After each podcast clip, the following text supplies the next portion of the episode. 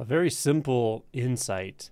Very, it's very simple in in its own knowing, or it's the, the insight itself is is rather simple, very simple, but um, bears repeating in various ways over and over. You could almost say it's the only insight, um, but because of the nature of language, it can be tricky to get across.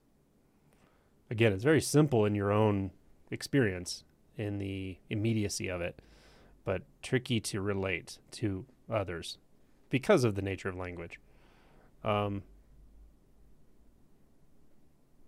and there's, I don't even think there's a way to actually say it directly, strangely, but it's something like um, what I was pointing to in the guided meditation this morning. I think that's experientially maybe as close as I can get, which is essentially saying I can put it in words, but it's not exactly right. That the immediate experience as it is, the immediate appearances as they are, um, are it. That's enlightenment. And so anything that seems to mitigate that or anything that seems to make distance from that, um, even anything that seems to observe that or, or receive it or reflect it, um, is not quite it. It's, it's just a, a layer of thought. And however it happens that we um, disentangle identity from that layer of thought or processing, uh, what is naturally revealed is not something that you have any relationship with. Even it's not. It's not. It's not a. It's not something. It's not an award. It's not a. It's not somewhere you arrive. It's not something you have to earn or deserve. It's not a badge or something you pat yourself on the back for in any way at all. It doesn't give you anything extra. It doesn't give you anything new. it doesn't add anything. It doesn't subtract anything. Um, and yet, it's um, it's both a possibility for the relative self, um, the relative narrative of, of you and your life and your storyline. And it's also not a possibility, it's just the case. It's just already there. I go back to Dogen's term practice enlightenment, something like that, where it really is already the case. It really is already here. Um, appearances are just as they are. And the truth behind the fact that there is nothing in reference to those appearances. There's nothing approaching them. There's nothing even even knowing them really. There's too much. That's too much distance. Um, that's true. It's always true. It's true for you all the time. Um,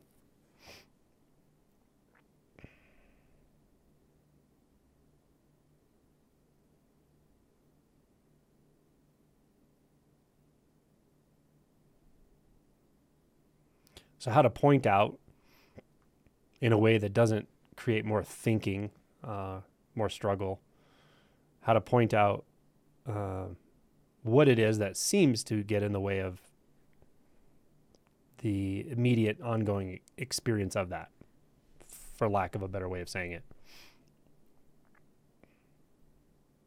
Some of it, certainly at the layer of conceptual thought, some of it is really just seeing the absurdity of our beliefs um, the contradictory nature of many of our beliefs, the cognitive dissonance that arises when we um, really look closely at all of the different beliefs we try to hold simultaneously about ourselves, about the world, about life, about time, about space. Um,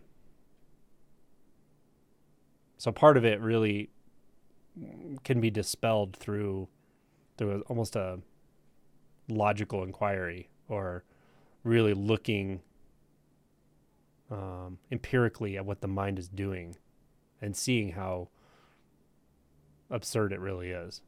Self-defeating. Um, and with that if that's clear enough, we often start to feel that there's maybe an underlying sense of um, there's a, like an underlying sense of struggle that's occurring. And if we see clearly enough how that cognitive overlay is functioning then we we have the opportunity to see that the struggle is with ourself. We, we, we, the only thing that can struggle is struggle. So struggle is sort of struggling against struggle but it, it the the clothing it's wearing is the clothing of belief and identity.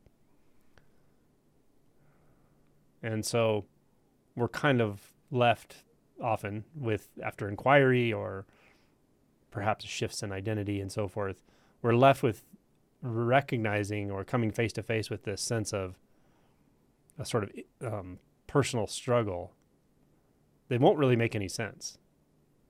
You won't find any reason for it um, the logical framework can be set aside, and the struggle still sort of feels like it's there for a while. Um,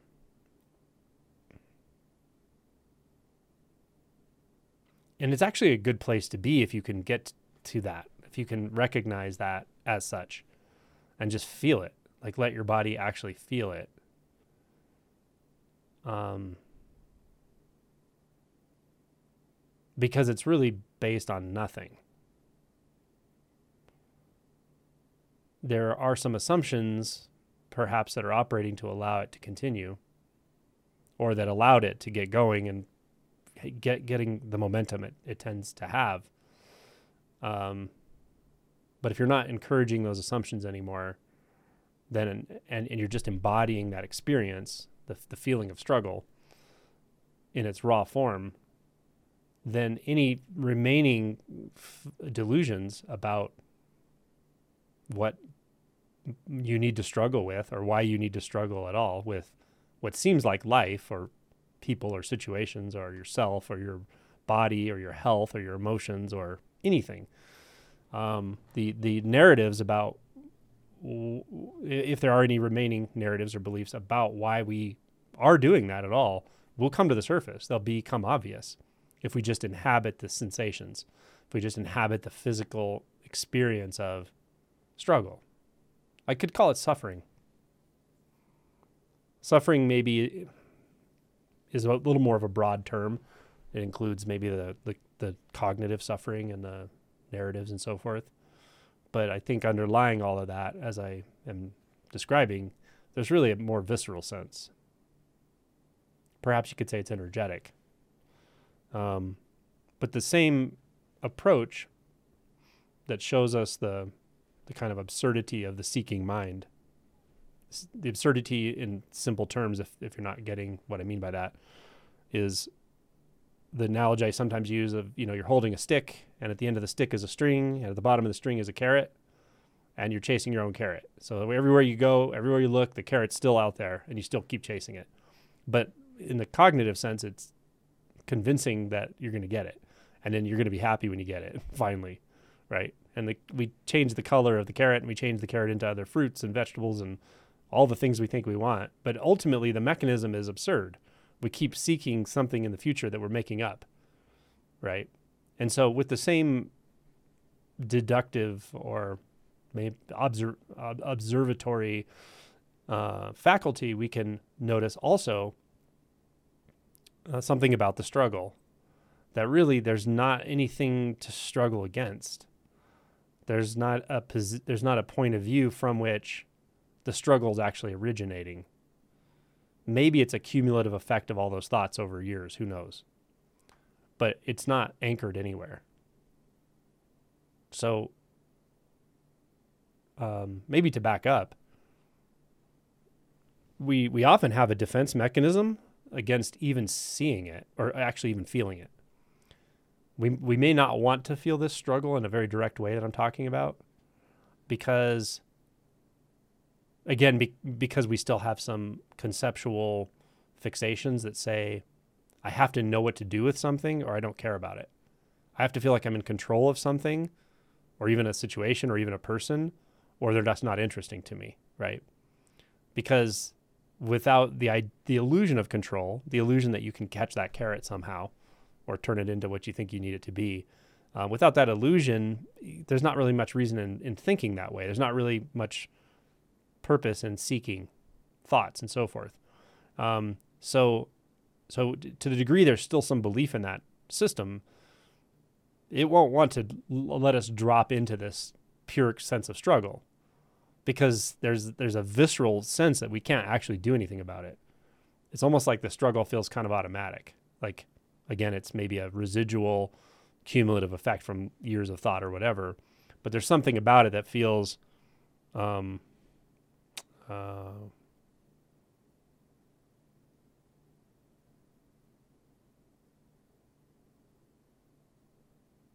can't think of a good word for it.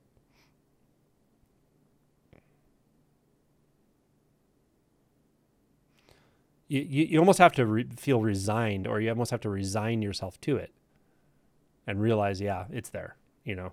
I've been running from it.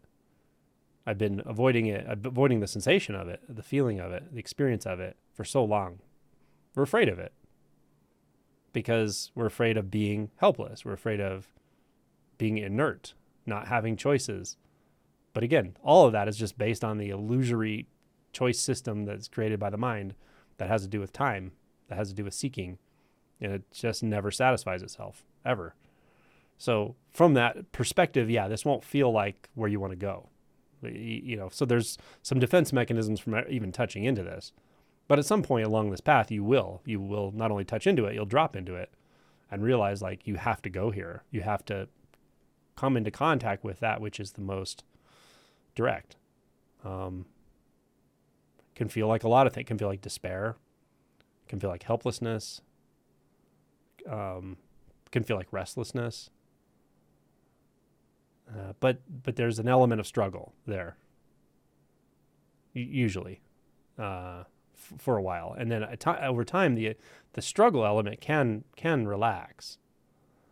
Um, and that's when we're really thoroughly digesting the initial insight about the mind, the initial insight about seeking about solving the problem of me and my life and all of it. That trying to solve that problem is engaging in a, a, false world. It's it's actually creating the sense that there's a problem in the first place. So maybe we could call that the insight of non-conceptuality. But once that insight is clear, then we'll drop into this. We will feel the struggle, the struggling experience, the restlessness is is not a bad word for it. It's a pretty good word for it once we've cleared a lot of the beliefs about this, meaning struggle doesn't make a lot of sense when you see that there's not really two sides to things. Struggle doesn't make a lot of sense when you realize there's nothing you're going to defeat or need to defeat. You can't wrestle with life and win. Um, it's just life. There's just life here. There's just life happening, right? So when those beliefs have kind of settled, then it, w- it may just feel like a sort of restlessness, an energetic restlessness, which can feel very intense. And it can come in, in very direct energetic forms, almost like Kundalini type of experiences.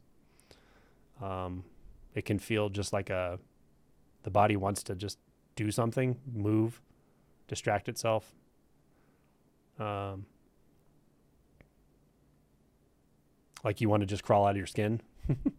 you just want to do anything, get anywhere, move anywhere from this.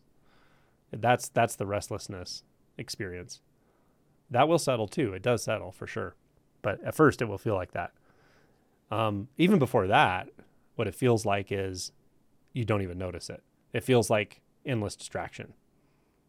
But that can take some time to see how much we time we actually spend just endlessly distracting ourselves, one distraction after another after another um, that we what we finally realize is the moment we start to feel a little bit of this restlessness or helplessness or whatever, the distraction mechanism's already going, so it sort of protects us from having to feel this. Everyone may not find this, but I think most people do find this at some point. That all of that distraction, um, habits and things that are just pulling you this way and that way, um, they're really just trying to avoid this trying to avoid this um, critical insight, critical insight, but uncomfortable insight or uncomfortable approaching the insight. And I'm using the term insight because it's um, it's not something you're going to learn, like in words. It's not something that is about um, coming to a conclusion. It's something that f- alters experience. It alters your identity. It alters reality, so to speak. Uh, that's the insight. Some insights are quick and they're very much up here, and they're a quick insight into the nature of identity in in the thought space. Others are more like feel like a slow melting, um, or like a slow eroding of a fixation or a stuck place. Can feel like it's in the chest. Can feel like it's in the gut. Can feel like it's in anywhere, but often it feels like a like a body center. And as I've been describing, it can feel um, can feel restless. It can feel like struggle, etc. so if you find yourself here, or you find your intuition taking you here, saying this is where I need to explore, or I want to explore, or you just realize there's nowhere else to go anymore, everything else is is just kind of a dead end, right? More thinking, more seeking, more whatever, um, kind of a dead end. And then you realize there's this is really where you gotta you gotta hang out. You know, you gotta you gotta be here. um, because there is nowhere else to be because it is in the senses. Um, but it's it's really right at the it's right at the edge um, between pure sensing, ongoing, just pure sensing and and sort of inhabiting that space all the time, and the the tendency to to kind of continue to emphasize the apparent body mind split by body mind split, I just mean what I said before the, the endless distractions of mind, the endless seeking of mind to avoid the sensations in the body. As simple as that is, that's what's happening. Um, and, you know, as that spell breaks, as the tendency to, to kind of just keep abandoning sensation, the sensation of the body, especially with certain conditions, as that spell breaks, we realize there's just nowhere else to go. That's this is what's happening. There's sensation, you know, there's sensation, there's sound, there's the five sense gates, um, and consciousness is a is a sort of sense gate, but there's not much uh, interest there anymore when we when we kind of get out of the seeking game and the endless thinking game and the rumination game and all of it. So then we just drop right into the sensation, the sensations of the body. Um, just staying there is enough. Just staying and remaining there is enough because it will sort itself out energetically. But you may notice a tendency to be pulled into thoughts randomly, or you may just notice thoughts stirring around and labels and labels for emotions and so forth. Um, it can get kind of muddy, kind of disorienting here. But um, keep some keep some of your attention there. Keep some of your attention in that sensation, and you'll notice you can do this as you navigate your life. You know, doesn't doesn't have to stop you from doing anything at all. Uh, you can certainly take care of your responsibilities and priorities, and even do things to enjoy yourself and relax and meditate and all the different things. Remain with with some attention remaining here in this space, the space of the sensations of the body maybe uh, you might perceive it as somewhere along the chakras, the midline, um, these centers. Uh, you can also, like you, like I said, you can just remain with this. It will take care of itself. It will sort itself. Um, it will evolve. It will settle. The restlessness will settle. You can also um, ask questions. You know, uh, what is it that's struggling? Where? Where is the struggle originating? Of course, in the experience. We're certainly not conceptualizing it at this point. So look. Where is the anchor point for struggle?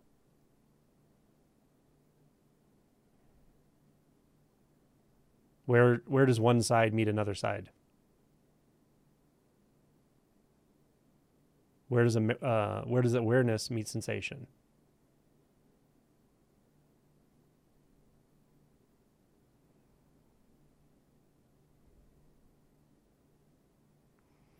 can also be helpful to see that any habituated storyline that may be associated with this or associated with avoiding this, um, this immediate sense of struggle or helplessness or um, even a tendency to react, whatever narrative is associated with it. You can just notice, like, oh, the narrative now is this, but a year ago it was this, 10 years ago it was this. See that the narratives can change. Because the narratives are not primary. The narratives are coping mechanisms, they're escape hatches, they're life preservers try to get us up back up into to some kind of conceptualization. So just noticing the narratives really don't directly relate in the way they seem to. They're more like just convenient things to grab onto to try to sort of stabilize ourselves in the mind. It's not that's not the right kind of stability. It's not the kind of stability you want, but it may be the kind of stability you've been used to for a while. There's a totally different kind of stability that comes with this, but there's a transition time and it can take some time to find that deeper ineffable stability in, in the sensations in the senses